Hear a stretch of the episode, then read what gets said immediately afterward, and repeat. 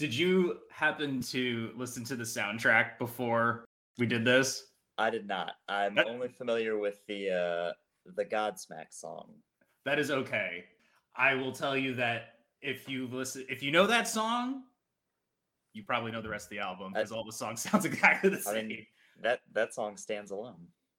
it sure does. It sure does.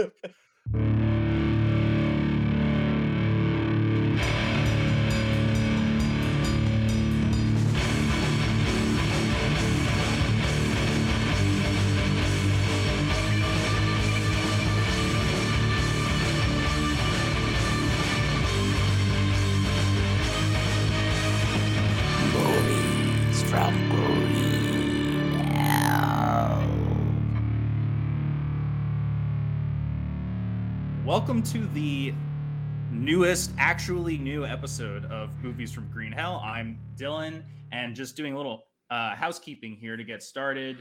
Uh, like I said, first brand new episode. Uh, everything before this was previously recorded and was featured on the Patreon and briefly was on Toilet of Hell. Toilet of Hell. I shouldn't just like try to say that as one word. But uh, now it lives here on the Diary of Doom feed, and you'll be able to find updates about that on the Diary of Doom Instagram page. Uh, for any newcomers, this podcast is going to be looking at movies that boast a heavy metal soundtrack. I use that term loosely, uh, in some cases, probably, uh, or a heavy metal vibe or something along that manner. And uh, probably some stoner flicks as well. And uh, occasionally there might be uh, crossover between those two subgenres. Uh, we'll talk about the heavy metal songs used in the movie and then the movie itself, and then probably some other shit we've been checking out, whatever else is on our minds. Uh, last episode, we had Kit from I Hope You Suffer On, and he's back for the I don't know what you would call this season two opener Round two. fight. So uh, my beer is about to overflow. We're off to a good start. Um, welcome back, Kit, Strong- and yeah, uh, Strong thanks for to stepping in. season. Yeah, of course. This is a, a much more watchable film than the last one. Yeah, so it's Kit awful. had It's a to. dog shit movie. It's better. Kit had to uh, sit through Jonah Hex for the first and probably last time on uh, the last episode. Yeah, and, uh, God, I hope I hope it's the last time. It was a fun listen back. Uh, how much you fucking hated that movie. Nathan was supposed to join us at the time, uh, but his uh, internet gave out, so he lucked out. But made him he made himself watch it anyway, which I don't know why any sane person would, but there you go. Sorry, Nathan. Not Uh, that sorry. but this time we uh, decided to do a movie that's um, in some ways um, the very similar vibes, but uh, in my opinion, infinitely better. Um, for even for how kind of ridiculous it is. Uh, 2002's The Scorpion King. I'm sure a number of people remember this coming out and having a, a very specific track in it that uh, defines it as a quote heavy metal movie. Um, but Kit, what's uh, your history with the Scorpion King? As I understand it, I've heard through the grapevine that you are actually a big fan of this movie. Possibly. I don't know. I don't, I don't know who would have told you that. rude, rude liar person. I remember I was big, big wrestling kid. I'm still a big wrestling kid. Uh, huge fan of The Rock. Was still watching as he started, you know, getting into Hollywood, and uh, you know, his his first big thing was he was in The Mummy Returns, and he was the Scorpion King, which, you know, surface level, that sounds fucking cool as hell. You've got The Rock, one of the like coolest dudes in the business, and he's going to play the Scorpion King. I'm in. that Shows up in that movie. Like he's he's really cool for like 20 seconds at the start, and then you don't see him until like the last 10 minutes of the movie, and he's awful PlayStation 2 graphics. like, what the fuck? It's But so still, bad. Like Being, even for its time, it- it's not good. yeah, being a child, it's like, well, he looks super cool, and then you know, not long after that, I'm like, hey, this did really well. We're gonna do a prequel, Scorpion King. Like, absolutely, I want to watch The Rock fuck shit up as the Scorpion King. Pre Scorpion mode. Yeah, pre pre Scorpion, that pre Scorp life. I remember at the time being like, I think it looks cool, but not because it actually looks cool. I like the idea of a half scorpion, half person as like a monster. It's cool. It's like a classic uh, kind of monster thing. But not when you're trying to have, as you said, PlayStation 1 level graphic render renderings of The Rock. I mean, it was like a hair above like current WWE and WWF wrestling games at the time. It was so bad. Yes. There's oh my god. Like it didn't look good at the time. So now it's like, what in the hell were we even doing? Like I'm trying to think of something that even like comes close to how goofy that was at the time. Yeah. Like that was such a standout. And you see a little bit of it in the trailer too. I remember and being like, "Oh man, he's going to be like a big scorpion monster." You're like, "Oh." ugh." yeah. Like it makes the giant sand face look oh, really cool at, compared to dumb scorpion man. Yeah. so it's like that- thankfully we don't get that in that's this movie. incredible. Like they they made the sand look just like the face on Mars. Like wow, so realistic in comparison to fucking Dwayne Scorpion over here. Dwayne Scorpion. I was all excited for a, a spin-off prequel thing, so obviously went and saw it because I was a child and was super entertained because like that and Chronicles of Riddick was like dumb seal clap, like ah, it's delightful. And then you know you watch it back when you're 30 and it's like Jesus Christ, this is this is a nothing, a nothing of a film. It, it is pretty much that. Like for me, you know, obviously we were talking about the Mummy, Mummy Returns. Like I love the Mummy, the first one. Like I'm a big fan of that movie. I even like the Mummy Returns, despite the bad, um, you know, uh, rock scorpion thing. No brainer for me to be a big fan of this at the age of 12. Right. Side note: The Mummy Three fucking sucks. That movie blows. Um, just gotta just putting that out there. But I definitely saw the Scorpion King in the theaters, maybe a couple of times. Definitely watched it a lot on TV. Played a Game Boy Advance game version of it. Something about oh, like yeah, something Like about side-scrolling the game, right? yeah, something about ISIS, not uh, the god, not the band or the terrorist Or the organization. terror- yeah. And I read the book, the novelization. Remember when those were Oh things? shit. You know what I found out the other day is um Sylvester Stallone wrote the novelization of Rocky 2, but wrote it from the perspective of Rocky in Rocky's voice. That's fucking fantastic. So we're Um, trying to uh, track down a copy of that, my friends and I, and maybe read it.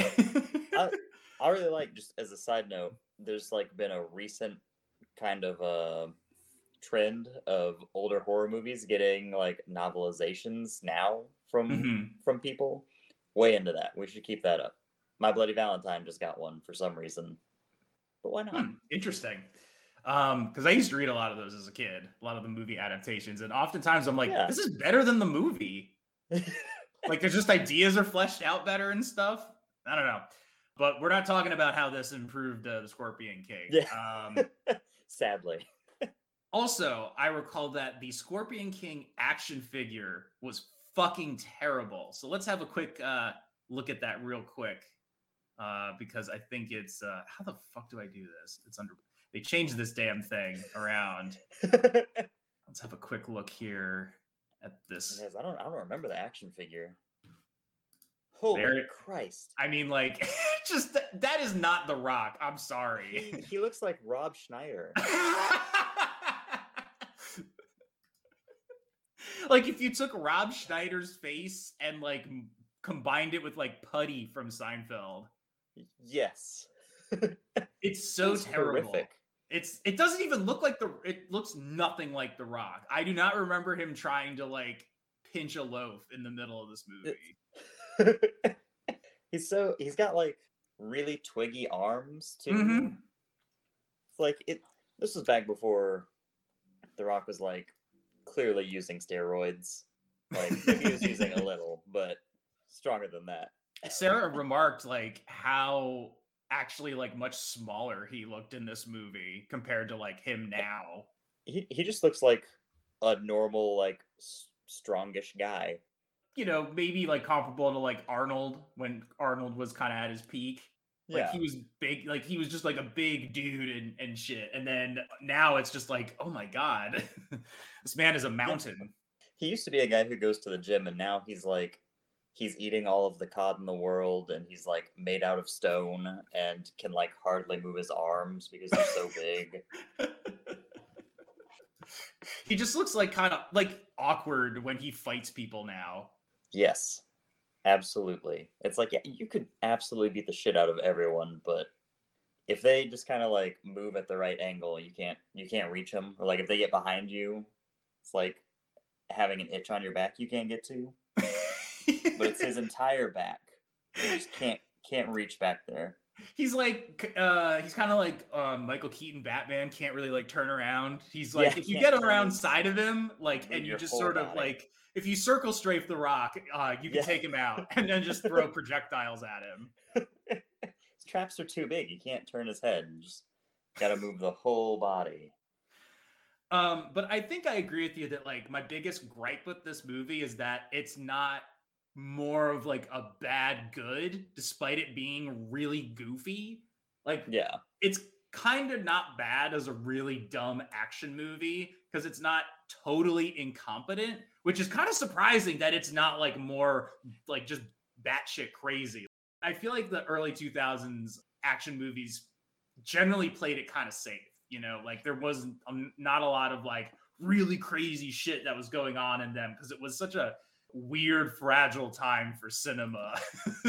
Yeah. This feels very much like it's a it's like it's a cartoon. It's so over the top and very silly, but not in like a super wacky way. Just like in a oh, uh, look. Can you believe The Rock just did that? That's so crazy. Oh, he did the thing that we fully expected him to do. Everyone expected him to do that. That's Yeah. not weird. like the entire film is like you know that section of Beyond Thunderdome where Mad Max like he encounters the kids and it's just like Actually, kind I have really not seen uh, Thunderdome yet. That's the only one I haven't Oh, seen of the Mad. Max movies. Spoiler alert there's a really annoying like hour stretch where he finds some kids in a waterfall and it's like weird little whimsical side adventure. Or like a if you've seen the last jedi like Yes, the whole casino sequence. This whole film is the casino sequence just all of it. Like, why did this it's happen? yeah it's just why is this happening? It's just uh, wacky hijinks like Yeah, yeah. You somehow have like a New York Jewish stereotype basically in this movie, almost too. There's a lot of strange things that exist um, in this film, given the time that it came out. Was very surprised to see that this was directed by Chuck Russell, who's actually made some good movies. Like he did Nightmare on Elm Street three, his, Blob remake, which I'm a big fan of, and The Mask, which is a huge blockbuster film, like that and was- it's pretty good like- too. Yeah, as as a kid, that was like a major thing. Like the mask was everywhere for a long time. So his his name popped up at the when the credits hit, and I was like, "What the fuck? Chuck Russell did this?" And then another surprising name was the the next credit was for the screenplay, which included David Hayter. fucking solid snake wrote Solid this Snake. movie. I was like, "Bro, come on." solid snake should stick this. to voice acting. the one thing that I always remember about David Hayter, besides obviously being Solid Snake, is that for many years he was trying to write the Lost Planet movie, which is a video game that I remember being really stupid. I completely forgot about that. I completely just- forgot about Lost Planet. Even Because it's very forgettable. they made three of them. Still, what? I don't know a single person insane. Played the first one, but they made three somehow. Jesus. That's Maybe unfortunate. David Hayter wrote two and three. They would give him the movie, but they're like, ah, just write some of the games. No one's gonna buy them. Who cares? "Ah, I've got these scripts laying around. What am I going to do with them? Ah. What if the planet had more ice?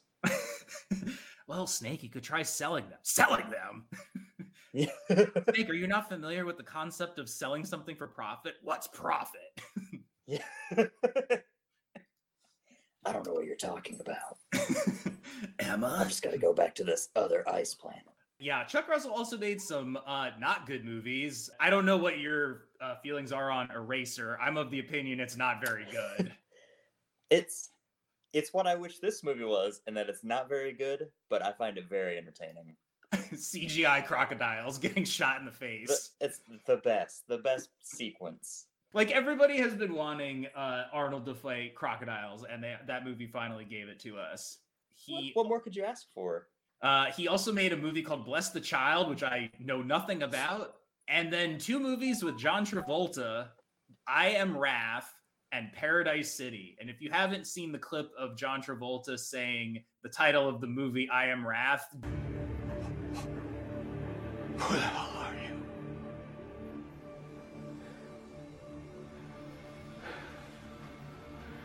I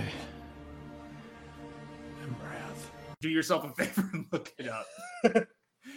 that movie looks like that. dog I've shit. Uh, I haven't seen it either, and I don't plan on to, but I, I might drop that clip in there just uh, for You- everybody. You say that now. We're gonna be back here in like four months. yeah, we're gonna find out that like uh, Cannibal Corpse has a song, and they'd be like, "Oh, it qualifies." Yeah. oh no. There's also another notable name involved in this, co-produced by Vince. Sorry, Vince McMahon. Typo. I wrote Of Vince. course. Good old Vince He doesn't deserve McMahon. to have his name right. But yeah, he's an executive producer only because uh, he technically owns The Rock, like the title of The Rock. He obviously wanted to earn his uh, keep for this one.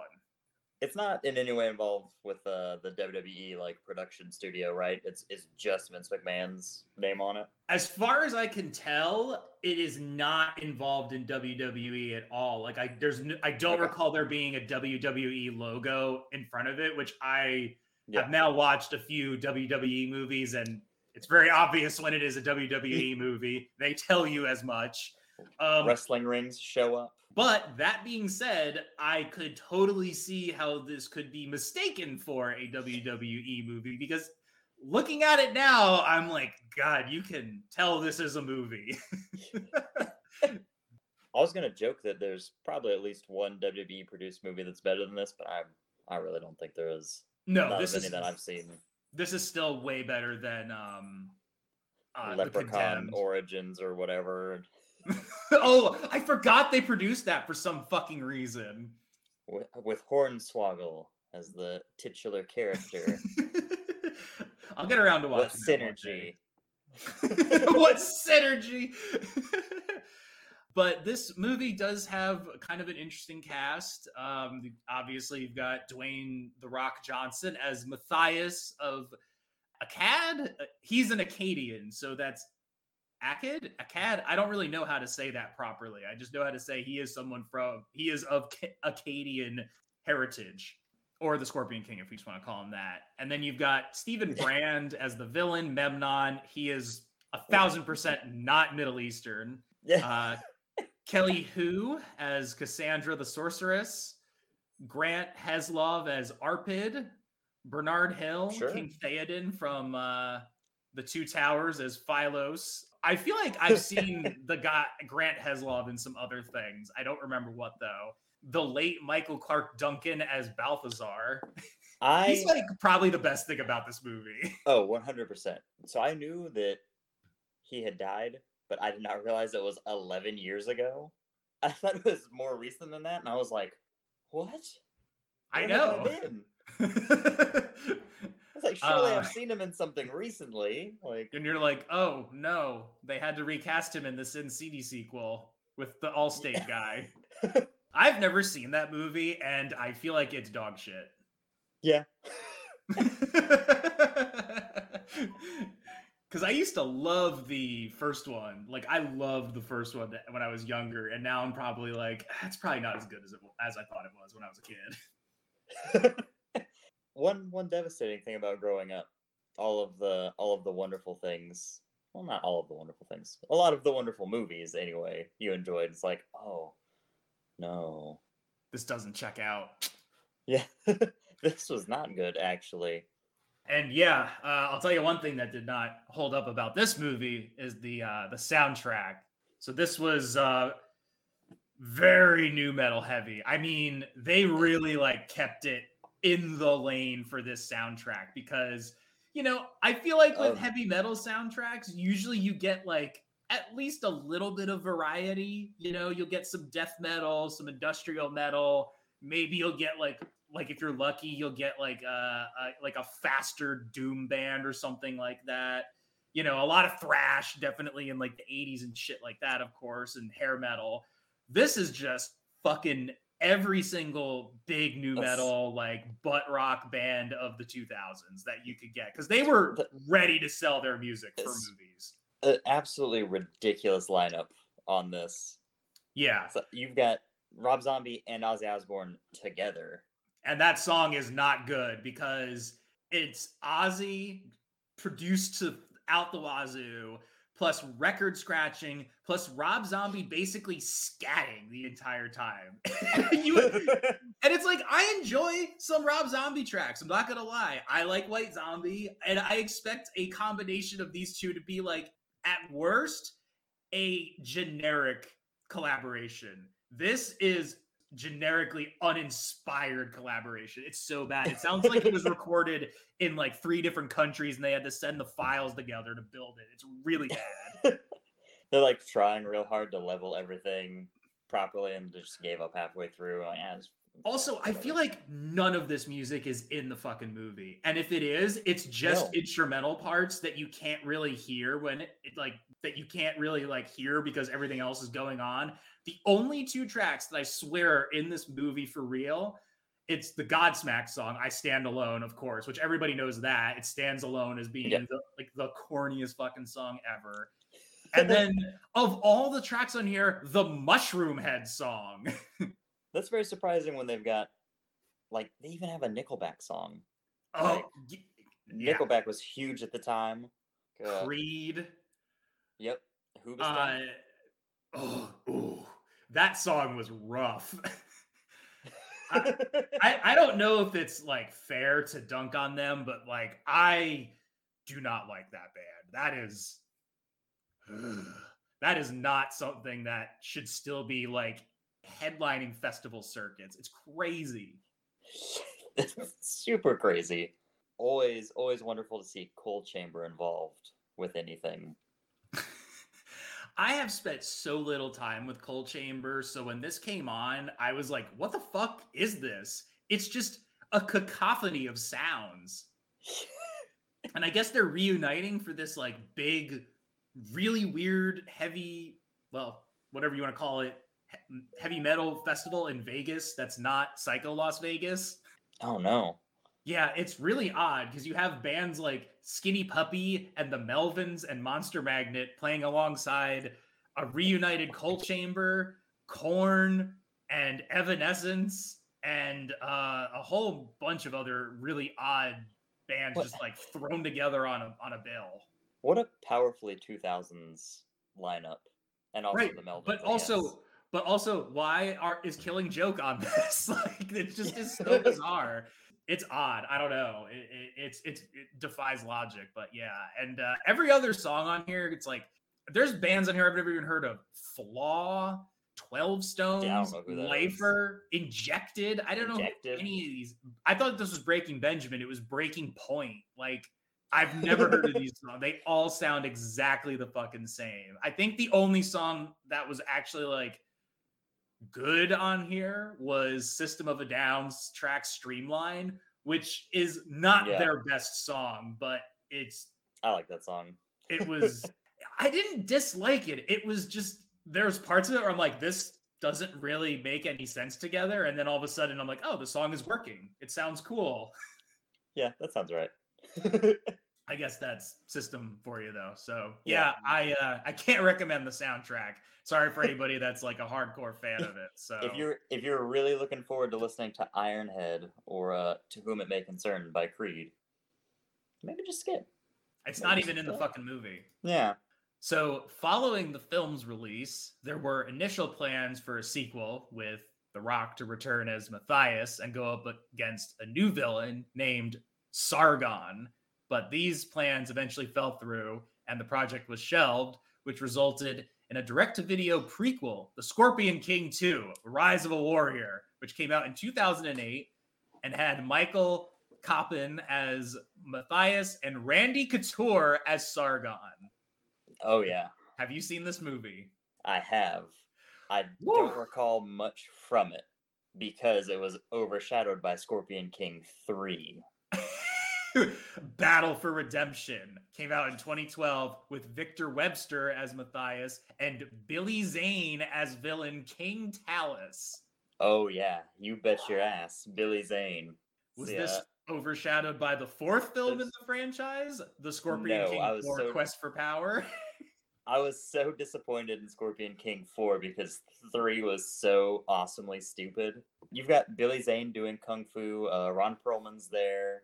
Oh, we got a Ron Uh, Perlman appearance. There's a magnificent scene where uh, this person comes in and he's like painted art for like the queen and it's supposed to be like her likeness. And it is legitimately on the level of that dude who restored the Mona Lisa and made it look all fucking goofy. it's like that. but they just they play it totally straight and he's like thank you that is a lovely gift it's beautiful she'll love it and i was just like what but how i don't think it was a joke. It was just like but how can you outdo the fourth one? It has Michael Biehn and Rutger Hauer and Lou Ferrigno and Eva Torres in it. i know but it was boring. Three was not. Three had uh river ninjas. Like someone was taking a piss in a river and then just a bunch of ninjas rose up out of the water and they started fighting through the forest. And i was like yep this is my shit. This is what i want out of any scorpion king movie All right, i think three might be the best one whole series I'm gonna have to watch the, all these movies now. Additionally, you have Will Kemp portrayed the villain of that film, Drazen, who was the the distant uh, ancestor of uh, Victor Drazen from the first season of 24. Whew, Just pulled that out of my back pocket from many years ago. uh, a fifth and final film, The Scorpion King: Book of Souls, was uh, released in 2018, starring Zach McGowan as Matthias and Peter Mensah as the villain Nebsarek, which I'm pretty sure is probably a one-man black metal band too. based on Scorpion King lore. No, that's a band. uh, yeah. So, a couple other things about the movie. Uh, uh, the Rock has said that to give the Scorpion King character a life of its own, he intentionally shied away from using any trademarks of his WWF character, The Rock. The only exception was the people's eyebrow. Yeah, they'll never know it's me. It's like, man, it's your it's your first like movie. Like, come on, indulge Yeah. a little bit. The only exception was the people's eyebrow, which he does in response to another character's reference to uh, their harem of women. He said he included it to acknowledge the millions and millions of rock fans, uh, and the score briefly includes his entry music. I missed it, sorry. Arguably the best trivia here this was Bill Hader's last film as a production assistant. He'd freelanced on several film What? and television projects. I know, right? That's, sh- that's legitimately shocking. I know. He quit after working 20 hours straight one day on the film's Mystery Mesa set in California. The Rock later hosted Saturday Night Live when Hader was a cast member. Can you fathom working a twenty-hour day for the fucking Scorpion King? I would love to Oh know what it was like. I'm sure Bill Hader's just like, well, it was just really fucking boring. We just stood around. It was fucking hot. Half the day was spent just waiting for The Rock to get his all fucking makeup and long bad wig put on, and then uh, we did one Yeah. thing and called it a day. And we had to break down a set. That's my Bill Hader voice. Pretty good. That does remind me of one one other qualm that I have with this film. Big One, Yeah. it looks so bad. it looks like recycled Stargate sets. Yeah. It looks like it looks like it's a set. Like it looks like they're filming a movie on it. It's not like in any way a lived in world or anything. Like these are clearly just dudes in costumes, like just saying shit to each other, you know? It's not even like a Raiders of the Lost Ark thing where, like, yes, this is a set, but it's an immaculate set and it's Yeah. a well made set. And this is a movie that had a budget. Like, even The Mummy had sets that were nicely done up. This looks so cheap, which is probably why everything is kind of shot at like top looking down Top angles, down. because then they don't have to like render the backgrounds with a lot of stuff. There's not a lot of expansive like you know sweeping shots of the desert in this movie actually which is why i'm like this movie feels weirdly small they just sort of like skyrim fast travel from place to place Everyone's in like totally clean, immaculate looking clothes. You've Kelly Hu looks group of warriors with ridiculous in this leather. movie she has Yes. like basically like victoria's secret you know desert edition bras on and i don't like i'm not trying to say that with disrespect to her. She's doing her best with what she's got. Yeah, like no shade to Kelly Hu it's just like the the presentation of this is it's like no better than 1 million years bc with raquel welch. It's like the same fucking concept. Yes. yeah, just I was so surprised. And like even uh like the film grain and the lighting just looks like dog shit. Watching it back now, it's like got that weird thing going on where whenever something's lit incorrectly and the film the film grain like kind of clashes with it. So skin doesn't look like normal skin. It's got like the kind of splotchy, like circular zones. yes yes we're like i don't it's not even like a focus thing it's just that weird shadow effect where there's like some Yeah. light and a shadow and it just catches things weird and also because you have to make night seems blue Yeah. Yeah, this is very surprising. I was like, this this movie had the popularity of a like actual franchise and a decent sized budget. Like, why does it look like dog shit? The Rock wasn't commanding this much money back in 2000 or whatever. I mean, that being said, though, it yeah, it tripled it, tri- quadrupled its budget. Basically, it was a sixty million dollar budget, and it made one hundred eighty and a half million dollars at the box office. So it made a That's- fuckload of money. crazy. I know, but against, the, but still, 60 billion bucks. You know, that's definitely a lot of that went to The Rock. Yeah. I will say though, only like ninety minutes, which is Yes. totally perfect. good. Yeah. Which actually, after initial edits, the movie was only 70 minutes long. So they had to shoot more things. I was like, what is this? Jonah Hex? That's that's why that's why it feels like just those kind of like you know uh, oh what the fuck was I gonna call it like a thrill ride like a roller coaster kind Mhm. of thing where it's just like you're just on a ride kind of scenes. That's why because they had to pad it out. Just like oh well chase chase a kid through a bazaar for fucking twenty minutes. Who cares? We just need to pad out the film. Like it doesn't matter. And apparently, early in the production, the villain role was written for Chow Yun Fat, and uh, his manager, Terence Chang, vetoed it, saying that Chow never plays villains and that doing so would betray his fans. I was like, why don't you just put Chow Yun Fat in the fucking movie then? It would have made it better. Such a such a stupid reason, but it, it worked out so well for him. He didn't have to be in the Lucky Scorpion Chow King. Yun Fat, yes, as the most forgettable villain of the two thousands. And as I alluded to earlier, uh, none of the actors in this movie are Iraqi slash Mesopotamian, Egyptian, or Sudanese slash Nubian. Dwayne The Rock Johnson is Samoan and Afro Canadian. Steven Brand is Scottish. Kelly Hu is Chinese, English, and Hawaiian. Peter Facinelli is Italian. Bernard Hill is English. Grant Heslov is Ashkenazi Jewish. And Michael Clarke Duncan was African American.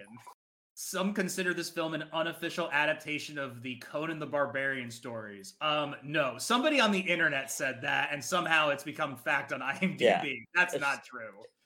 It's just become a thing. It's like taking on a life of its own. Like, And also, this was another weird one that said it on here. Kelly Hu's character's powers and limitations are reminiscent of Jane Seymour's in the James Bond movie Live and Let Die.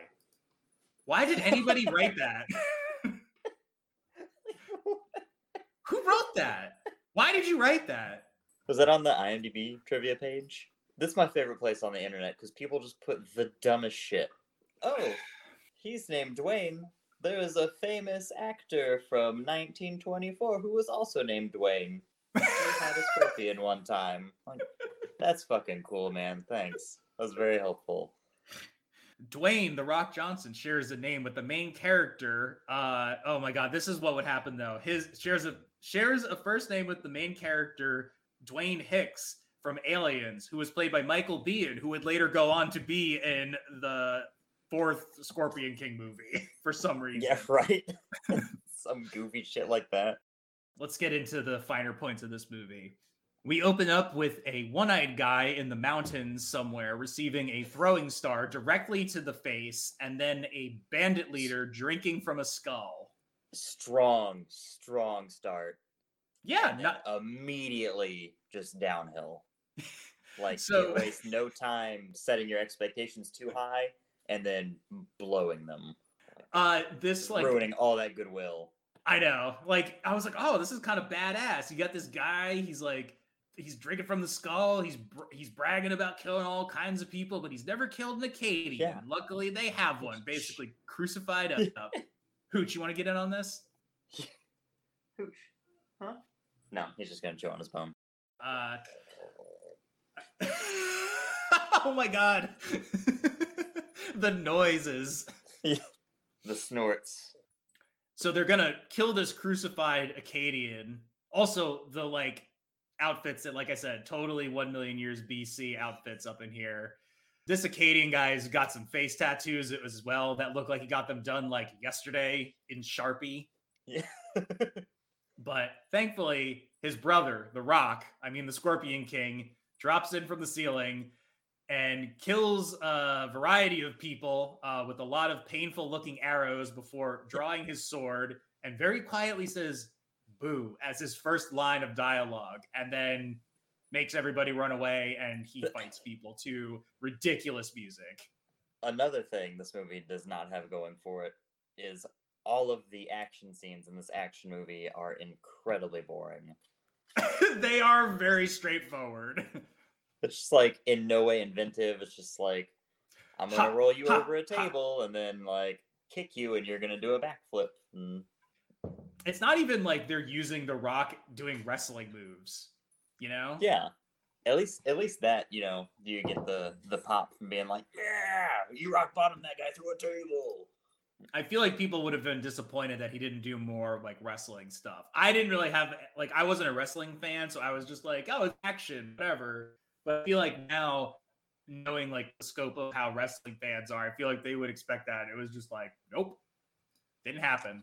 Can you imagine how much better this movie would have been if at the hmm. end he just power bombed Memnon Memnon off the off the top of the like fucking wall that they're fighting on. Mem Just nom. Memnon. Nom. Like, we'll get to him. Yeah. The Scorpion King beats the fucking shit out of everybody before he jumps down using a guy as a weight and pulls up a chandelier and kills the bandit leader by slamming him so hard into the roof he explodes. Pretty cool. I think also he was wielding like plastic moose horn weapons. They looked really fake. like as you said, this movie looks really cheap. it's specifically every weapon. Like that's not not just for those like weird moose horn things. I mean every sword, like any kind of spear or arrow, like this is all clearly rubber. Like I don't know that this would even hurt if you actually hit someone with it. It might leave like a mild rash. Yeah. just from whatever plastics they use. Like Yeah. But uh, anyway, he's dead, and uh, the Scorpion King saves his brother. So, time for some exposition. Uh, we find out about Memnon, who's the leader of this great horde of warriors, and he's leading this like giant campaign and terrorizing the land. And uh, he's got this um, sort of uh, uh, really a handicap, so to speak, uh because he's got a sorcerer who can kind of predict all uh, the outcomes of the battles. So he knows exactly what to do. So um, he's not really like a very efficient general. He's just lucky. Yes. Lucked into having a sorceress, like come on guy. Get good. Essentially, using the Patriot Act of its time. Yeah. He's got like she's his own personal like game FAQs. Like if you take out this group first, it'll make things significantly easier before going this way, and then you can approach from the rear. Uh, so a bunch of uh, like uh, the people, the different regions and representatives gather in you know the local park to figure out what to do about Memnon. Uh, and some of them don't believe that he can be defeated, like Michael Clarke Duncan, who is here as Balthazar, and he says despite his efforts, he hasn't been able to stop Memnon. And then this like shithead provokes him into playing mercy, but then the Scorpion King shows up and stops him from killing him. And they uh, decide to hire the Akkadians, who I guess are like the last of their race, to stop Memnon. And they get a big bag of plastic jewels. Boom. All your backstory you need. What, what more could you need? Uh, It's all right there. we meet the Scorpion King's uh, camel, uh, which involves some lines I have always remembered for some fucking reason. Horses are faster, but camels are smarter. And then this sets up the dynamic of The Rock talking to this fucking camel the entire movie. like, man, why do you need why do you need a smart animal to ride?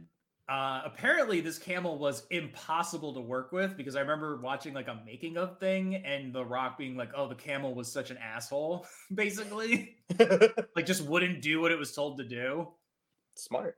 Smart camel. Camel smart, yeah. It knows it knows it knows what kind of movie it's on. I was like, ah, fuck this. They're not paying me for this. I want no part. So they sneak into Memnon's camp, and we meet the funny guy of the movie. What's his name again? I can't. I can never remember. Um, Uh, I have no idea. It- I can I just. I'm just gonna call him funny guy. Is that fine? We we all know who I'm talking about, Yeah. right? Yeah. Okay.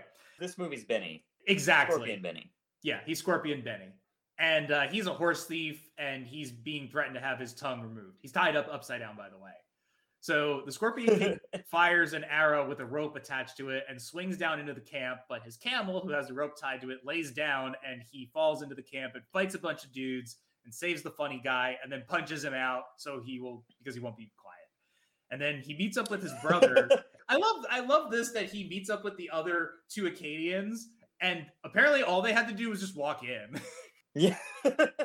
like the Rock had to go through all this trouble, loudly killed a bunch of people, and then they're just like, "Oh, we just went in through the front door. There are no doors. It's a camp."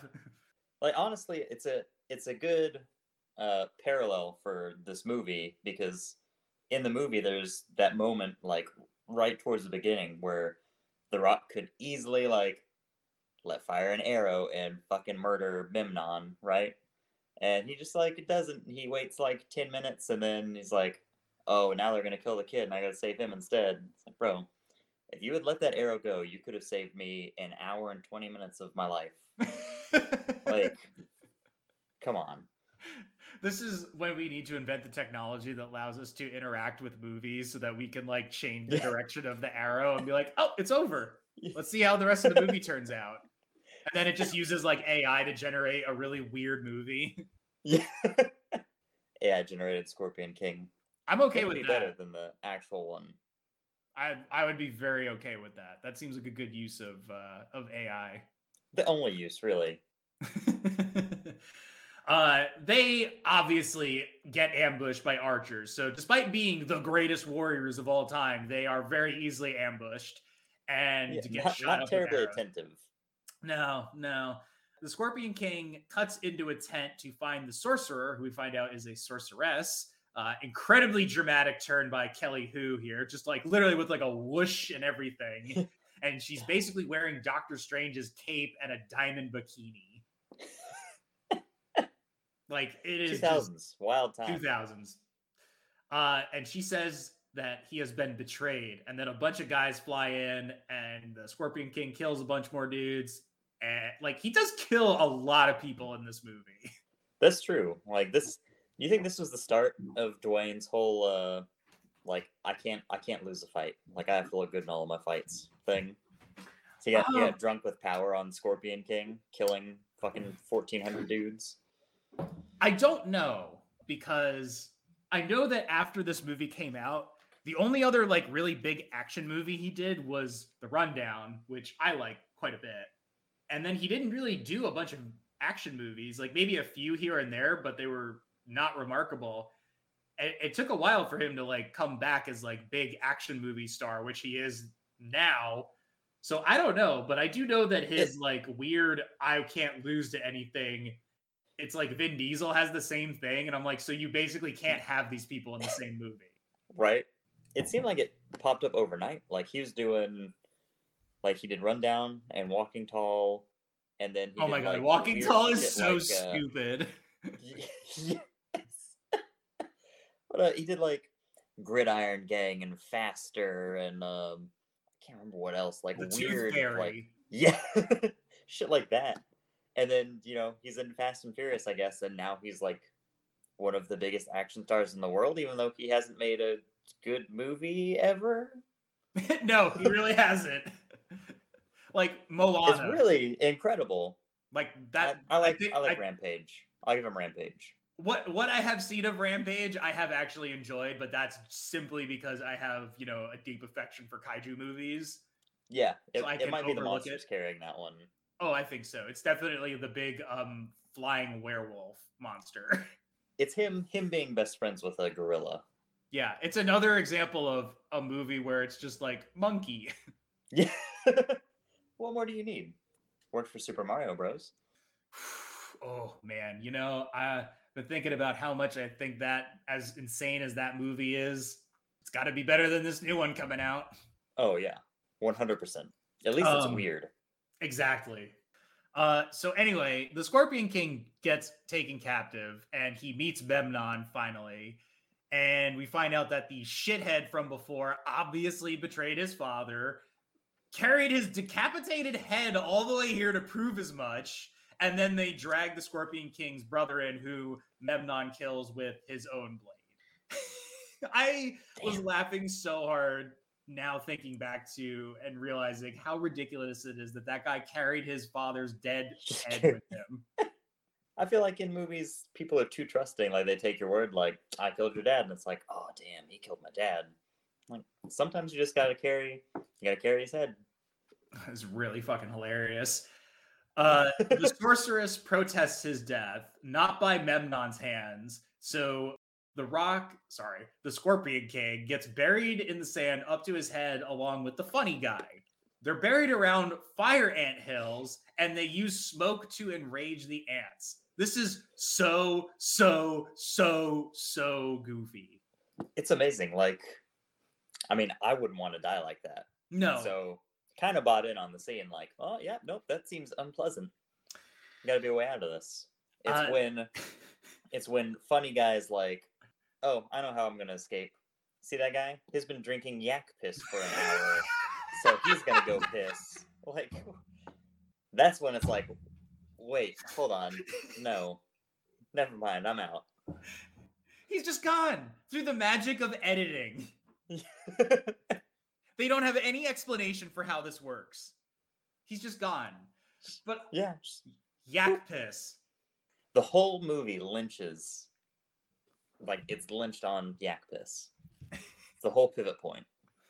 He does knock this guy out, and then a bunch of CGI ants kill him. Looks so bad. If you want to watch a good giant killer ant film, Marabunta, way cooler murderous ants. Look better too. I've never heard of that movie, but I want to watch it now. A plus. Thumb Prime, check it out, everyone. There's no there's no Dwayne Johnson, which is arguably a positive. the Scorpion King agrees to not kill the funny guy in order to get him out. So he blows the alcohol slash yak piss onto a torch to roast the ants. And Scorpion King also has to eat one and kill one with his chin. And then Funny Guy starts pulling them off his face, including the line, Oh my, here comes the mother. And then they just cut to them being out of the fire ant pit. Admittedly, pretty good gag to have The Rock buried in sand and he's just like smashing ants with his chin. I do agree. Pretty solid. Good sight gag. So there's no explanation again for how they actually get out of it. It's just editing. Like this is what I mean by like fast travel. They just get out of these situations. They are just like, just cut it here. It's fine. We don't need to show the resolution of this. It's like a Rescue Me. If anyone's watched Rescue Me that's listening, every season was a cliffhanger, and it's like, oh my god, how are they going to get out of this? Like, well, tune in next season, and the next season picks up like six months after the fact, and it's like, boy, that sure was crazy that that that, that happened, and we got out of it. Whatever. exactly like that. Incredible. I want to note as well. I had to watch this on Plex, and it took fucking forever because of the buffer. Oh my god. Dude, I Plex- appreciate the Plex is a- convenience of Plex, but goddamn, it cannot support a lot of streaming. Plex is a great media server service, but trying to watch any movies that they actually have on the platform is hell. It is literally hell. I'm very appreciative for my access that it provides, but man, sometimes it is an infuriating device or uh, app. So back at Memnon's kingdom. All right, hold on. Look, This guy, like, he is such a fucking like loser villain. Like, I do not like this guy at all. He sucks. He's not good. He's like a nothing. He's just. Why are you here? Like, there's Nom, nothing nom, interesting nom, about him. Yeah. his his name is the most interesting thing about him. Like, Ooh, he can catch arrows. yeah, like who who cares? Who ca- you did it the one time, and then the rock shot you with an arrow, and you died. Like, Yeah. Oh, spoiler alert. Uh, it's back- not a good payoff. Like, nothing's ruined. No. Back at Memnon's kingdom, the sorceress predicts that he will defeat Queen Isis and he sends his men to prepare for the campaign. He says he will bring order to the world. And at this point, I was like, man, this guy really just reminds me of Sonny Erla from Sully Erna, Erla, Sully Erna from Godsmack, but also British. He just has that like weenie guy vibe. You know what I mean? Yeah, he's like a dude that he just rides his motorcycle on weekend, like weekend warrior guy, like the like your typical like dentist, dentist Harley weekend warrior kind of guy. It's like, all right, all right, pal. Memnon was a calm down. You're dentist before he was a dentist before he started his fucking like borderline uh Templar s crusade. Yeah. Uh yeah, he's also obviously got the hots for the sorceress. Uh so they wind up this is where he his uh kingdom is at the city of Gomorrah and the funny guy has to get him into the city. To which he remarks, they have the city locked up tighter than a crab's buttocks. And I have never really thought about crabs having a buttocks. I hadn't either. Like, What a I weird line. yes.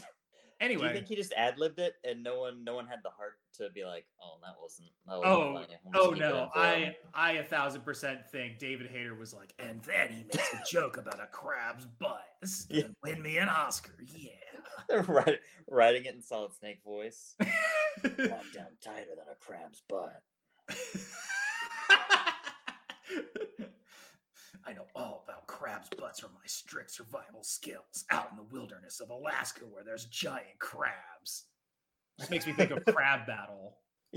Crab battle. Uh, the Scorpion King ultimately winds up just punching him and knocking him out to collect the bounty on him because he is a horse thief, and then sets him down at a bar, complete with a sports bar waitress. Uh, and then walks by a guy selling swords who is clearly not saying the words coming out of his mouth. Like terrible ADR right here. I wonder how bad his delivery had to be to where it, it got dubbed over in this film.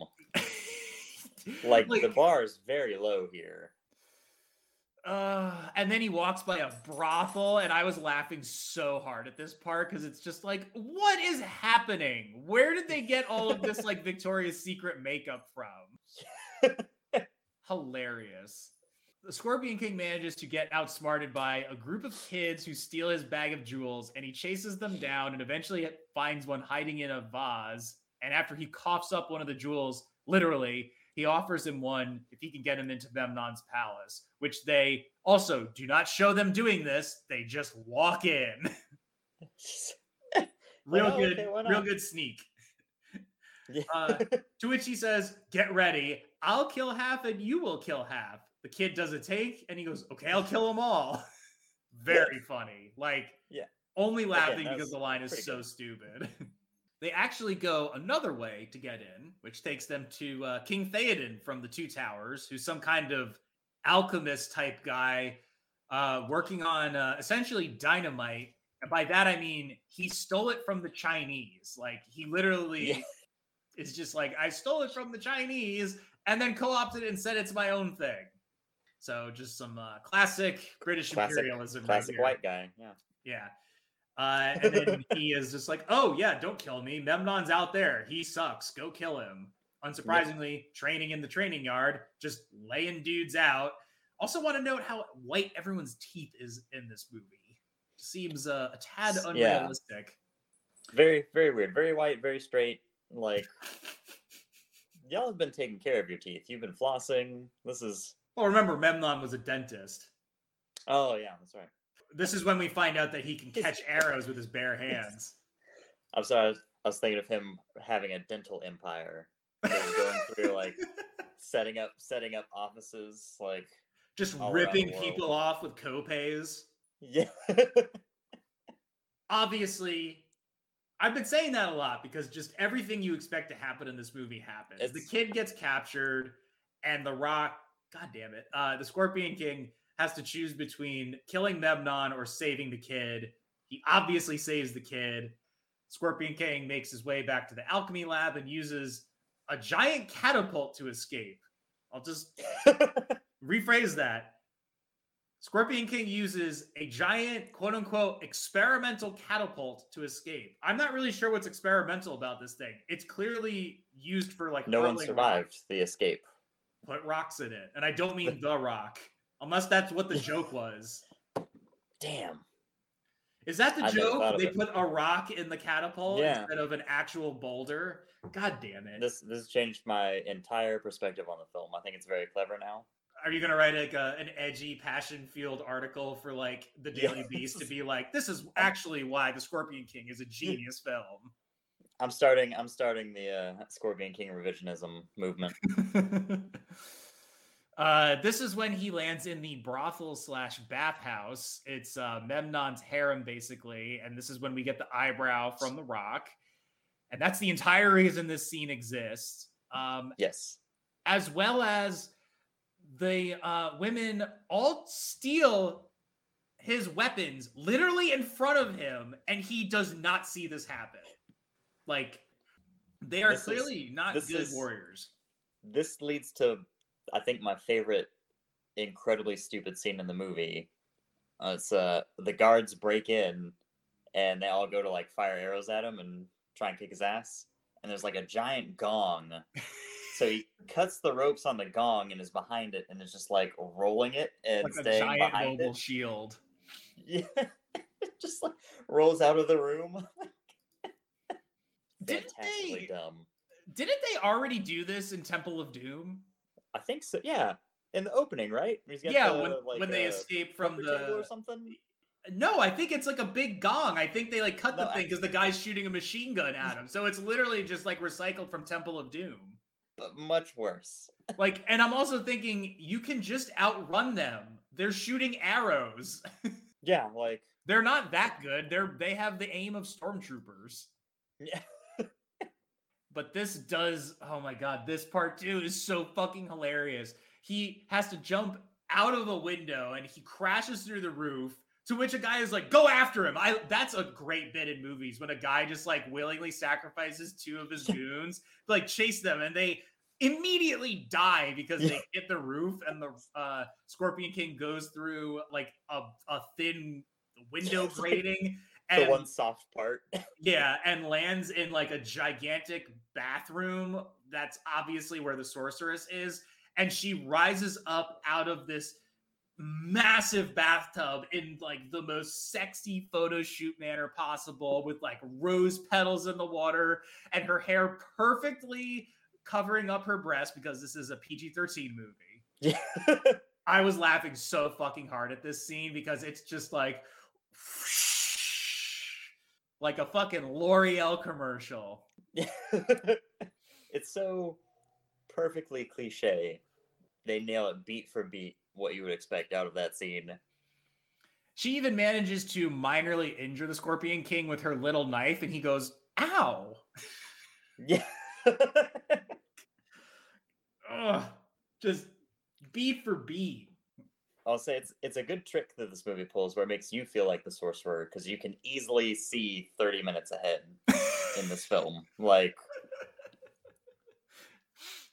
And then he pulls her underwater and to avoid the guards, and somehow like the pool just drains, and they're like down this gigantic like sewer drain and they get flushed out into a well where she basically flashes some kids and then he like throws a cloak around her and they make off you know before the guards find them what an escape.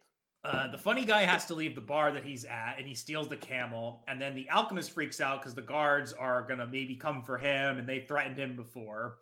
And the funny guy actually makes off with the camel before Scorpion King uses some of that magic editing to just show up.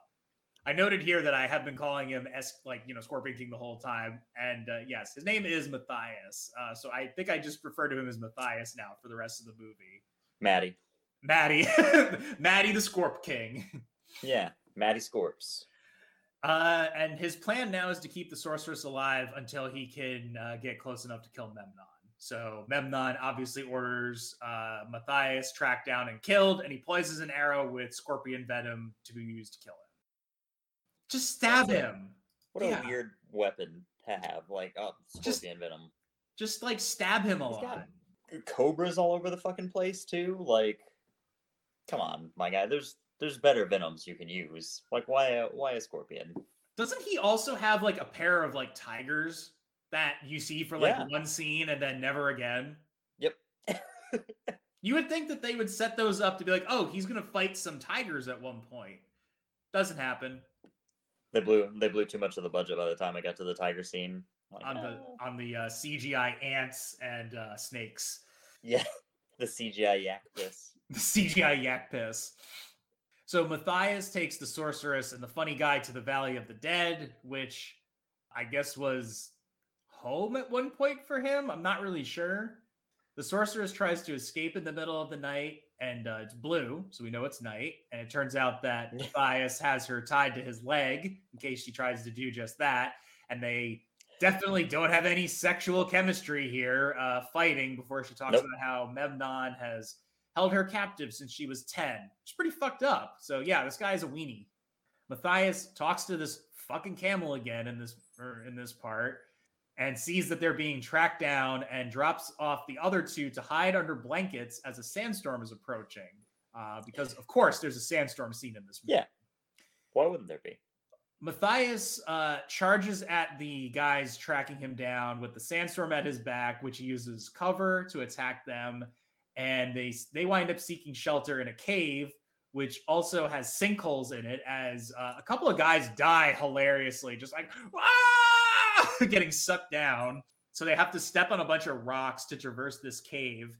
And Matthias is hiding like in sand and in alcoves and to take the goons out one by one and like man this cave set looks like shit. It looks like the one from leprechaun 4 like the Uh, same room reused over and over again. yeah uh, it, it looks so bad. Uh, eventually uh, he's down to killing the last few but the leader stabs him with the poisoned arrow. He manages to survive the next day and rises out of the sand in the most ridiculously over the top badass manner possible and pulls the poison arrow out then falls down because duh he's poisoned And the sorceress is like, if he survives, the blood of the scorpion will always flow through his veins. So she uses CGI magic to suck the venom from him, which almost kills her. And yeah, this looks so stupid. I completely forgotten she was like a sorceress. So this happened, and I was like, "She's magic now." It's like, "Oh yeah, she's a sorceress." I guess.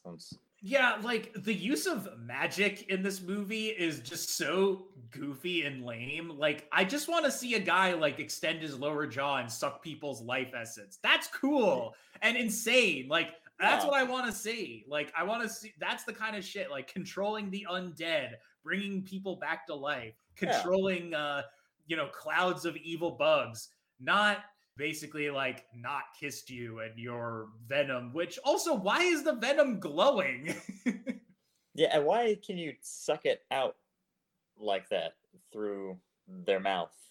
You're just sucking out like venomous vapor. vaping's bad for you Yeah. says guy who's like immediately vaping she says that she believes that uh, the scorpion king can free the people from memnon his fucking name memnon nom, nom, nom. Matthias sends a message back to memnon with a little carrier hawk thing set to some badass guitar orchestral music and he sends him back with his like head goons amulet thing to show that he's still alive so memnon is like panicking and he orders a big feast before the campaign. He doesn't tell anybody that the sorceress has been taken, which I find weird because it's pretty clear that she's gone. Right, like she's just suddenly not there. The the lady Yeah. that's like always by his side in every scene. Like, oh yeah, no, I just told her to hang out in her room tonight before our, you know, during our dinner before the big campaign. Like, fine, don't worry about it. Uh, so back in the desert, they just randomly come across King Theoden again, testing out his stolen Chinese dynamite, and then wind up at an oasis. Like what? Like just oh, hello, how are you? You like to just test random He's- explosives out in the desert? He's out there and he's like, all I needed was salt, and this place is filled with it. It's like, what, what is happening in this film? Why are you here? Like next to a big burned out crater. They make their way to an oasis and then get ambushed by a bunch of people. And they run into the kid who helped out the scorpion king earlier. And this is also balthazar's camp. Uh, he orders them dead despite protests. And matthias starts beating down guys. And then we get into a big fight between him and uh, balthazar. Uh, this is what we want right? Just two big dudes fighting each other right? Yeah. Big meaty men slapping meat. Well what it's I, all about. apparently like when their swords broke that was not scripted so they had to like improvise the fight scene after that which i think is like you know it's kind of fun this is probably like this is a way better fight than we get with memnon which is really corny i think anyway i don't know Yeah, that's wonderful. I didn't realize that that was not scripted because that's like the scene, you know, in my mind. Like they're swinging a sword. and just- yeah Oh. exactly Cool. Wait, you don't think the scene is when he grabs a chicken to, u- by accident at one point Ah, God, I'd already forgotten about that, and I watched it like an hour ago. this set looks really bad this is where i made the Oh, comment of like this really looks like a Stargate set, which prompted me to ask further, why haven't we gotten a Stargate mummy crossover? Like right there. prime seems like a prime idea to me. Let's make it happen. So obviously they wind up not killing each other. And that evening during dinner and chill time, Cassandra sees a premonition after patting a young boy on the head that everybody dies, including Matthias and herself.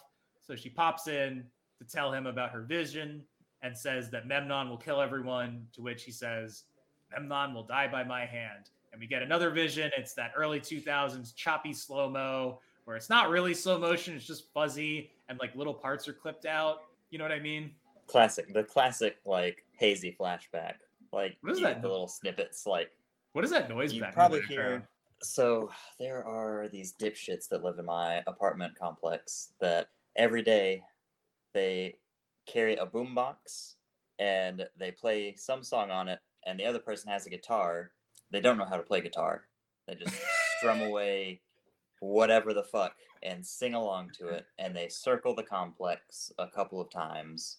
So they they haven't been doing it this past week because it's been fucking cold out, but they're back. How, how is it that all of you on I Hope You Suffer managed to move next to people that are fucking out of their goddamn minds? insane.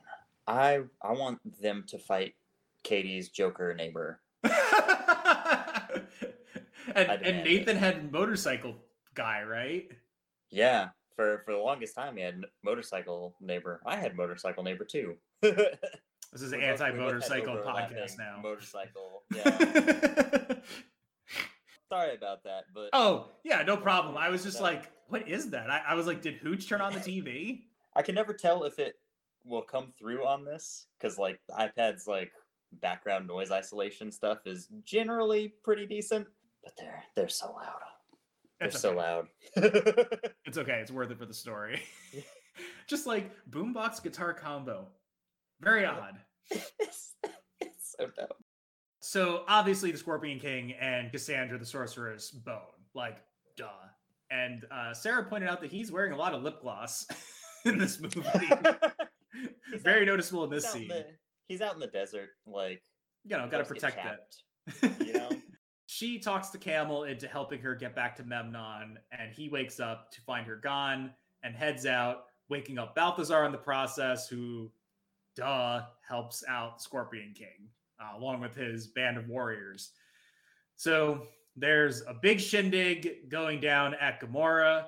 Memnon soldiers say they believe the sorceress is no longer at his side because she hasn't been seen around. Like, duh, Memnon, why didn't you think nobody would notice? But hey, she's here. She shows back up. Another thing I forgot about is his horrible skullet thing. Like, I don't even know what to call it. Like, Mm. It's so bad. I know you have a bit of a skullet, but his is like thumbs down. this is much worse because it's got like it's kind of braided in the back too. It's like I think you can also tell that he has like normal hair and then big fake hair attached to the back of his head. yes, the, the like extensions back Yes. there. Not impressive. So the funny guy sneaks Balthazar and a bunch of the warrior ladies in via cart while Matthias scales the walls and takes out guards. Just want to note that Michael Clarke Duncan is in light drag in this scene, basically, because he's in disguise with the women. And I'm like, you could just put him in there. It's fine. Yeah, It would be it would be surprising regardless to see Michael Clarke Duncan like hiding inside the back of a tiny little cart. yeah. Uh, meanwhile, Cassandra lies about Memnon's success because she's lost her power of foresight because she boned the Scorpion King, and Memnon calls her out on this. Amazing. Yeah, I know. Uh oh. I fucked somebody and lost my superpowers. Dang it. Could just have been making up the whole time for all he knows. I like to think that. super lucky. And she's like, just said that to be like, oh, now I don't have to be employed anymore by Memnon. Cool, idiot, Yeah, believe right. me. So he tests her by putting snakes in vases and then spinning it around on their platform and making her guess which ones are empty or not. Such a like ridiculous 2000s scene, I feel. Just like, you need What to a- do this. It's that era's version of like name three songs. Yeah. like who would think like, oh well, she might have lost her power of vision. We should probably put some snakes in jars and like see see if she can find out which ones have the snakes in them or not. Like yeah. sure, man. Meanwhile, she's Why just not? like, oh, um, the snake is clearly in this one that's trying to get out. Yeah. it's it's like horrible hissing sounds from one of them. Like, hmm, I think I think it's in that one. So everyone starts to break in and kill people, and they're setting up explosive powder on like this. They're the plan is to set it up on like the central column of the palace to like blow things up. Uh, Yeah. Cassandra finally pulls a cobra out, or rather a CGI cobra, to keep Oh, Memnon it's at bay. So brutally bad. It's so like, the hand and the snake don't sync up at all, so it's like No. her hand is half a second ahead of the snake. It happens later too with the Rock. Like he he's holding a snake back from killing him, and it's clear that there's just like like a weird blue screen like puppet thing there. It's so terrible. Uh, he eventually does show up, and there's a big sword fight between him and Memnon. Uh, the funny guy and King Theoden find the central column thing, and they start to put down all the explosives. Memnon breaks out, ooh, two swords. But then Balthazar shows up, and him and Matthias fight side by side. Memnon takes Cassandra captive, and Matthias slow mo catches a sword from Balthazar through fire, and then jumps through a burning curtain. And Balthazar kills the shithead who betrayed his father earlier. I love that it was like late '90s, early 2000s thing of like any kind of fantasy sci-fi movie where there's a bad guy. If we just gave him two weapons, it really makes it seem like he's a a big obstacle to overcome. And like Darth Maul, like his Yeah. lightsaber, two lightsabers actually. Like, oh fuck, how he did kill. this one? He did kill Qui Gon. He did kill Qui Gon. That's true. He did manage to kill one of them. But yes, I a thousand percent agree that like as soon as you give somebody two of something, oh man, it means Yeah, business. Oh wait, actually no, it doesn't help them at all. Yeah, he's got two chainsaws. Fuck me. oh, this guy, like remember when it was really like it was after the Matrix, like two guns. Yeah, going guns akimbo. Exactly. Oh, but come on, kid. It gets even better. It's not just two swords. He lights them on fire somehow. Admittedly, again, super cool, but Yeah. not helping you in any way here at all. Also, when you see them up close, you can tell that it is really bad CGI fire. Yeah. Yes. So he finally gets uh, the Scorpion King down, but he kick jumps up and disarms Memnon of his badly CGI fire swords. Which uh, the director said he had never seen a six foot three inch man do that before. So Well, if he had tuned into Monday Night Raw for the four years prior, he would have every every Monday night. happens on a regular basis. It's constantly, constantly he's doing that. Uh, and Archer shoots Matthias. Cassandra tries to save him, but he spins around and takes the arrow anyway. Uh, also, his hair looks really bad in this. Like the wig is really fake. Everybody else is getting outnumbered. Cassandra stabs a guy with a giant serving fork. Matthias rises up, yanks the arrow out of his back, and then takes aim at Memnon with it, who obviously doesn't catch this arrow because the movie is almost over. Oh, He man. can't catch it because he has two swords. And then everything explodes Oh. after the funny guy Oh, sets off the powder. Memnon turns into a burning fireball and yells, ah, as he plummets down. Hilarious. Always love it. A burning bad guy at the end of the movie. Fantastic. Can't go wrong. Memnon, Falling or burning, combine them. That's a plus. it's a great combination. Memnon's army bows down to Matthias, with him now dead. He is the king of Gomorrah. He bids farewell to Balthazar, says some silly stuff about destiny with Cassandra, and they're off to rule as we close out with fucking Godsmack. exactly what I think of when I think of the fucking Scorpion King. Same. Except now it's been replaced by Nope. And how cool that Scorpion King cast and crew hoodie that he wears in it is. That is true. I did forget that this movie did kind of get its uh, reevaluation in some weird way through Nope. like watching it again, like I think I've watched it twice now since Nope has come out. And both times it's like, yep, nope, this is still a really bad movie. But I still really want that Scorpion King cast and crew hoodie. Like, it looks really cool and it'd just be really funny to have. it's the best thing about the Scorpion King's legacy. Easily. So yeah, uh, Scorpion King is uh, pretty silly. Uh, it's not great, but it's pretty harmless. You know, overall. It's yeah, like, you could do worse. you could do a lot worse. You know, it's 90 minutes. There's nothing really that egregious in it, other than it being very 2000s goofy, big budget production, and nobody is actually historically accurate to the characters they're playing. Yeah. Definition of the like completely forgettable, inoffensive film.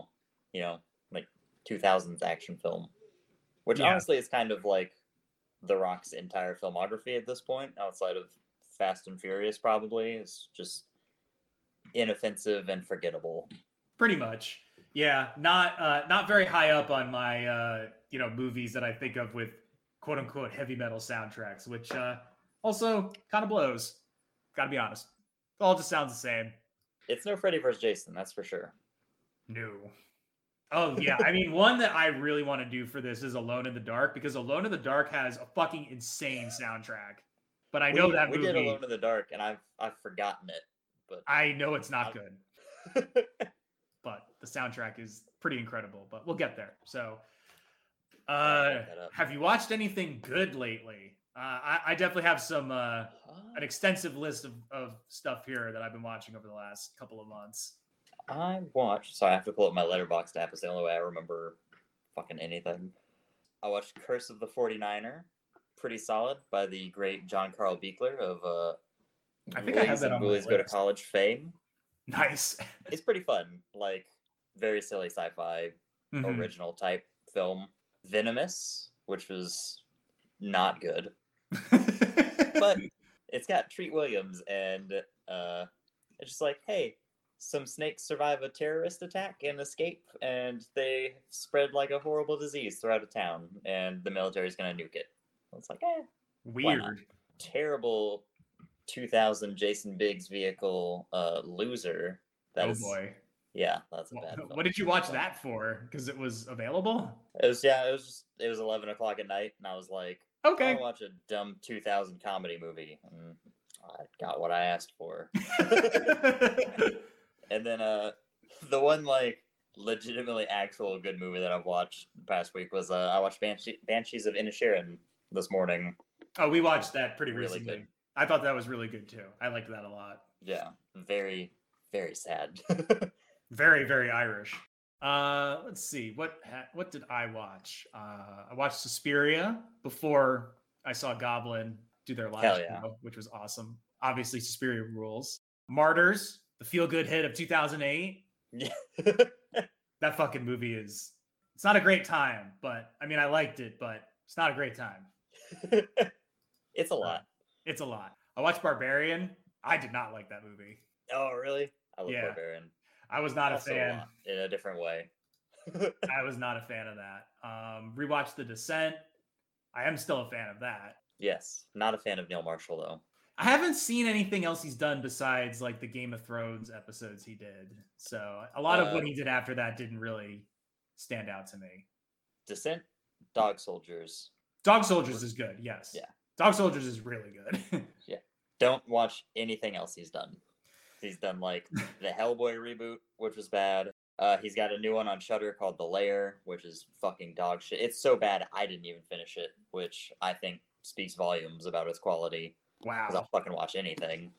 Uh, I, s- I keep seeing like, oh hey, Neil Marshall did this, and he did the Descent and Dog Soldiers. It's worth a watch, and it's never worth a watch. It hasn't been worth a watch since the Descent. uh, I watched Krampus, uh, which I thought was pretty good. I thought the ending was really dumb though, but overall I thought it was pretty good. I watched Mad God, the Phil Tippett movie. Uh, I don't really know what it was about, but it was fucking. It looked cool as hell. Like I, I really enjoyed it. The Running Man, which is like okay, kind of felt like Arnold was out of place on that one. Total Recall, which is perfect movie. Yes.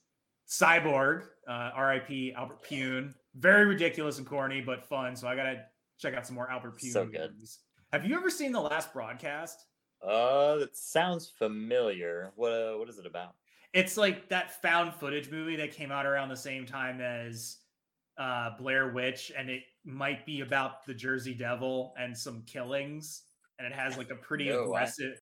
It's a pretty cool movie, oh, like it, that I thought, but uh, without spoiling it, the uh, twist at the end, I would be interested to see what your take on it is. I do not like it personally. Okay. it's it like counters the movie almost entirely. So oh, it's fuck. but it was made on like a shoestring budget, so it's kind of interesting from like a production standpoint. But I don't like the creative choices they took with that movie. Okay, I'll check that Um, out. Uh, we watched Men, which I didn't really know what the fuck that movie was about. I wasn't really into it. I know some people really liked it. Felt like there were generally people didn't think it was that great. Yeah, I, I felt like one of very few people that liked it a lot. Yeah, I was just like, okay, that guy's birthing himself for a reason. So yeah, that was yeah. I don't know. I was I wasn't super into that one. Watched Nightmare on Elm Street two for the first time, which I liked actually. I thought it was actually Banger. pretty good. Um, Yeah, it's actually really good. I can't believe it was so shat upon on release. yeah, it's you know it's not like perfect, but it's far from what the series would turn into. I've also been going through the Friday the Thirteenth movies because they ran a special on Friday the Thirteenth. So it's like, fuck it, I'll just buy these and finally watch them. So I've watched I watched the first one a while ago, and then I've watched two, three, four, and five. I really don't like any of these movies. Oh, really? no, not really. Like, I guess like four was probably the best of them. Like the twist at the end of the first movie is obviously like really good, but like just everything else about the movies I don't like. So I I'm getting closer to where it just gets very, very stupid. Did you only make it to four or? No, I got to five, which is like Okay. the one with the imposter Jason. So I've got, I still have to get to Takes Manhattan, which I'm somewhat looking forward to because I've heard it's incredibly goofy and stupid. And he punches a dude's head off in it. Takes Manhattan, I think, is one of my least favorite ones actually. Interesting. Because out outside of that, like you know, when he makes it to quote unquote New York, that is obviously Toronto. The whole hour leading up to that is Mm, real boring. Nothing, nothing really happens. He's on a boat. Like, yeah, that's the part that I keep telling Sarah. I'm like, yeah, he's mostly on a boat. He doesn't really take Manhattan. Yeah. It's yeah. He's he's in Manhattan for like a, a brief ten minute stay, but it's a pretty good ten minutes while he's there. my goal for this year is to watch like the classic slasher sequels because I haven't really seen most of them. I've only sort of seen like the essentials of the of the series. So so so far I've done all those Friday the Thirteenth. I've we watched Nightmare on Elm Street one, two, three, and seven. Um, I think let's be real, four, five, and six take a pretty drastic drop in quality. And I was like, I didn't really think Sarah was going to be into those. I I like four and five because they're basically just three all over again. They're just they're just kill movies. yeah, pretty much. It's the same same basic concept. Like, oh well, the whole cast from the last one got murdered, and now it's a new group of friends that learns how to fight in their dreams, and like it's pretty fun. I don't, I've got a Dream Child poster, so I'm biased. Like, I like Dream Child. I mean, I think Nightmare one, two, three, and seven are all like pretty good movies. So right now, I'm of the Yeah. opinion that like based on what I've seen so far, my order of preference would be I think Hellraiser, Nightmare on Elm Street, Texas Chainsaw Massacre, only because I haven't seen two through four, Halloween, and then Friday the Thirteenth. And I'm I won't include Child's Play in that just yet because I haven't seen anything past the second Child's Play, and I need to give that a rewatch too. I think Child's Play is probably up there for me. Yeah, I, I'm interested to see where Child's Play will go on here on the list because I, what I from what I remember, Nightmare on Elm Street six is pretty bad, uh, and the Halloween series takes like a 90 degree drop in quality after the third movie, and then doesn't really do anything good. I think Halloween is probably going to exist somewhere around Friday the 13th for me, but you know, we'll see as we as I pit, tear away into this, and then there's like a million Hellraiser sequels. Yeah, fuck. Hell, Hellraiser. I don't know. I've got a soft spot for Hellraiser. They're all because like every sequel to Hellraiser is not supposed to be a Hellraiser movie, so they're all Yeah. like some degree of pretty weird and endearing. So Uh, and then just some other movies I watched. Uh, I finally watched King of New York. That movie is ridiculous, fuck yeah. but I liked it. Fucking uh, Larry Fishburne in that movie is incredible. rewatch Perfect. rewatch Dodgeball has some not great moments, but generally still pretty enjoyable. Everything Everywhere All at Once that was great. Loved it. Watched The Northman finally. Uh, I think it's probably Eggers' weakest film so far. I definitely prefer The Witch and uh, Lighthouse, personally speaking. Like it started out really good, and then I was kind of like, "He's not enough murdering in this." Yeah. yeah, I I like it a whole lot. Like I like it more than most movies probably, but I think it's I also think it's probably his weakest. Which which being strongest in Lighthouse, close second. But I don't, if he if he went and just did like super fucking weird kind of meditative like Conan the Barbarian style action movies from now on, I wouldn't be too mad about that. Yeah, I preferred um, Valhalla Rising if we're talking like Viking movies. oh yeah. Watched A Knight's Tale, which is a totally fine movie, albeit kind of odd. Uh, rewatched Rogue One. I'm a big fan. Watched Sideways. I fucking hated that movie. Tombstone, which rocks. Sarah's from Arizona. She never seen it, so we had to watch it. Watched Santa's Little Helper, which is a terrible Christmas movie starring The Miz. Um, what the fuck? Yeah, it's so bad. I did it for a wrestling podcast. Brutal. This Place Rules, which is the Andrew Callaghan documentary about far right weirdos. And uh, since that came out, he's been accused of being a fucking creep. So Mm, I was kind of yeah. like, hmm, I don't know how to feel about this now. Um, I thought it was like okay overall, too. Like, you know, some interesting stuff. And I have an interest in like conspiracy theory nut jobs, but like, and there's some bleak shit, but I, I don't know. I, I, I kind of like struggled to see like what it was kind of really about because like a lot of this is in the news all the time Yeah. because we It's live like in it's just the world, you know. It's just the world we exist in all the time. Yeah. Roadhouse, I finally watched. That movie is fucking insane. I've never seen it.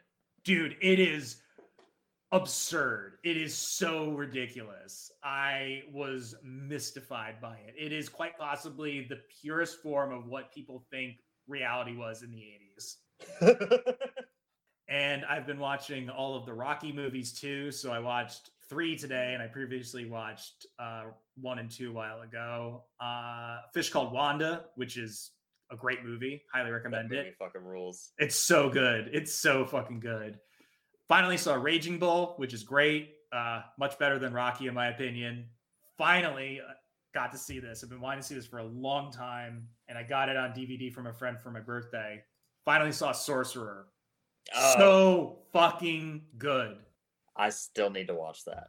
You ha- you'll love it. It's it's it's like the perfect mix of like vibes and also holy shit, this movie is like an insane Heart of Darkness journey, and the soundtrack I've- is incredible. I've I've listened to the soundtrack like a hundred times. Soundtrack's fucking incredible. Yeah, uh, And like I bought it. I've got the the record for it. It's just like I keep thinking I'm gonna I need to watch Sorcerer, but I don't know that it's ever like really streaming on anything. And I just have yet to just fucking buy it because I know I'm gonna love it.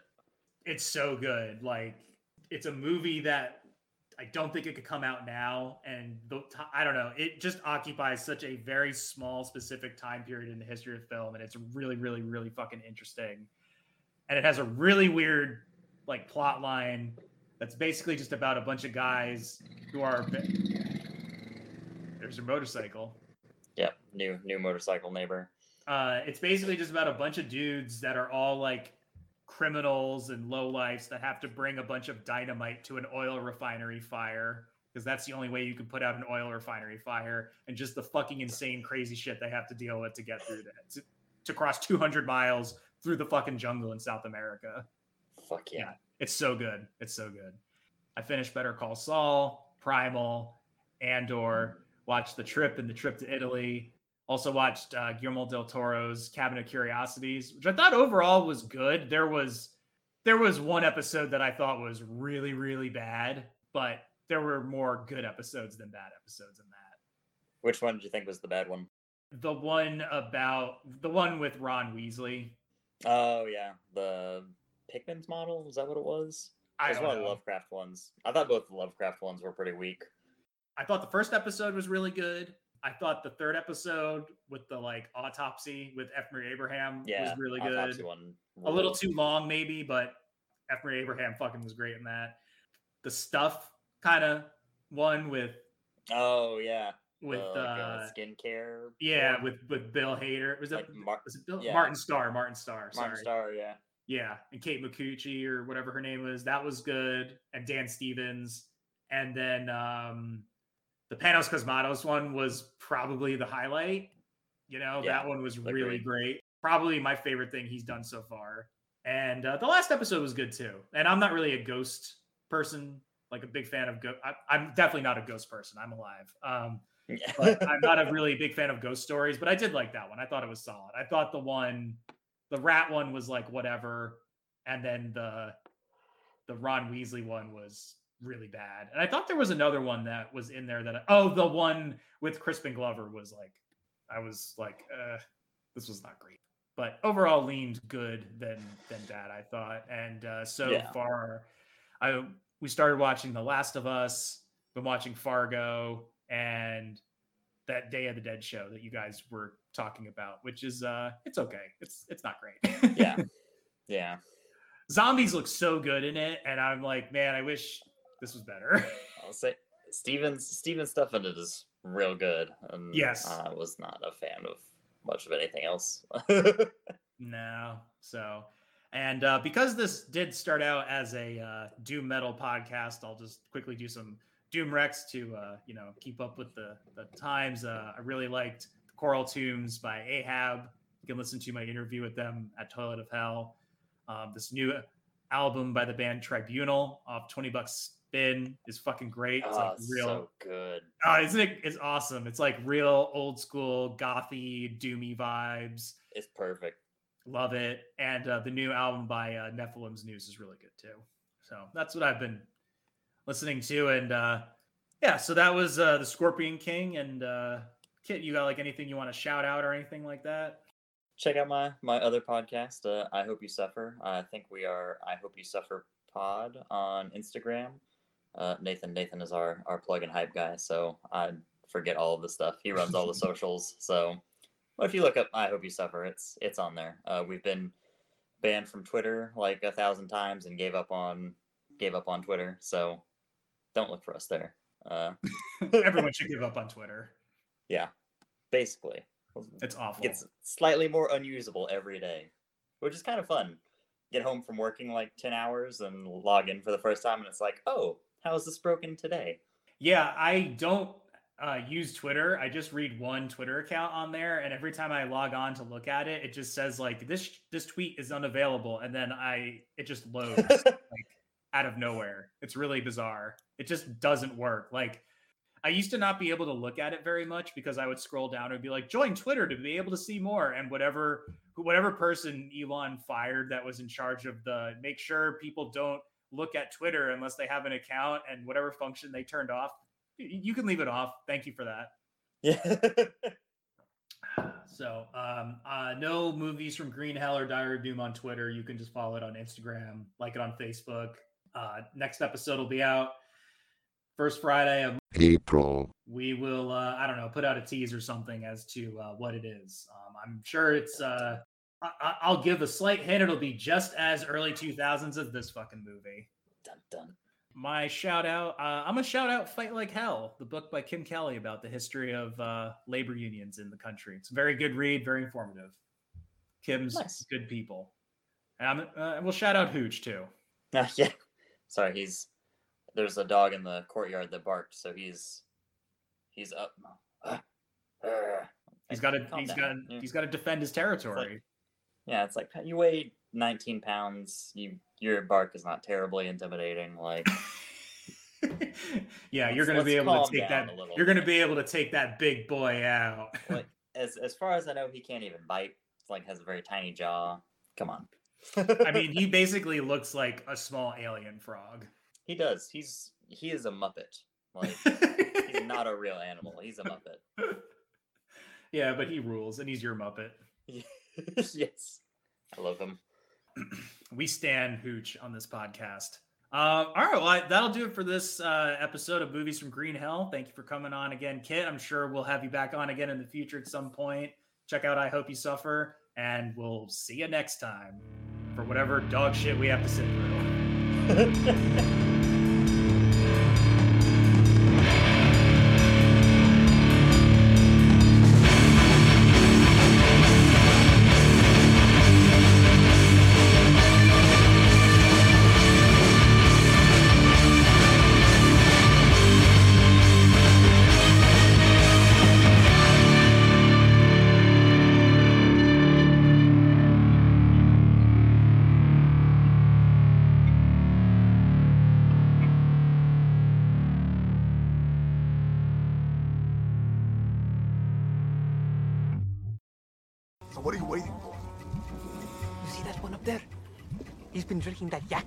about an hour now, and sometime very soon. Ah, you see?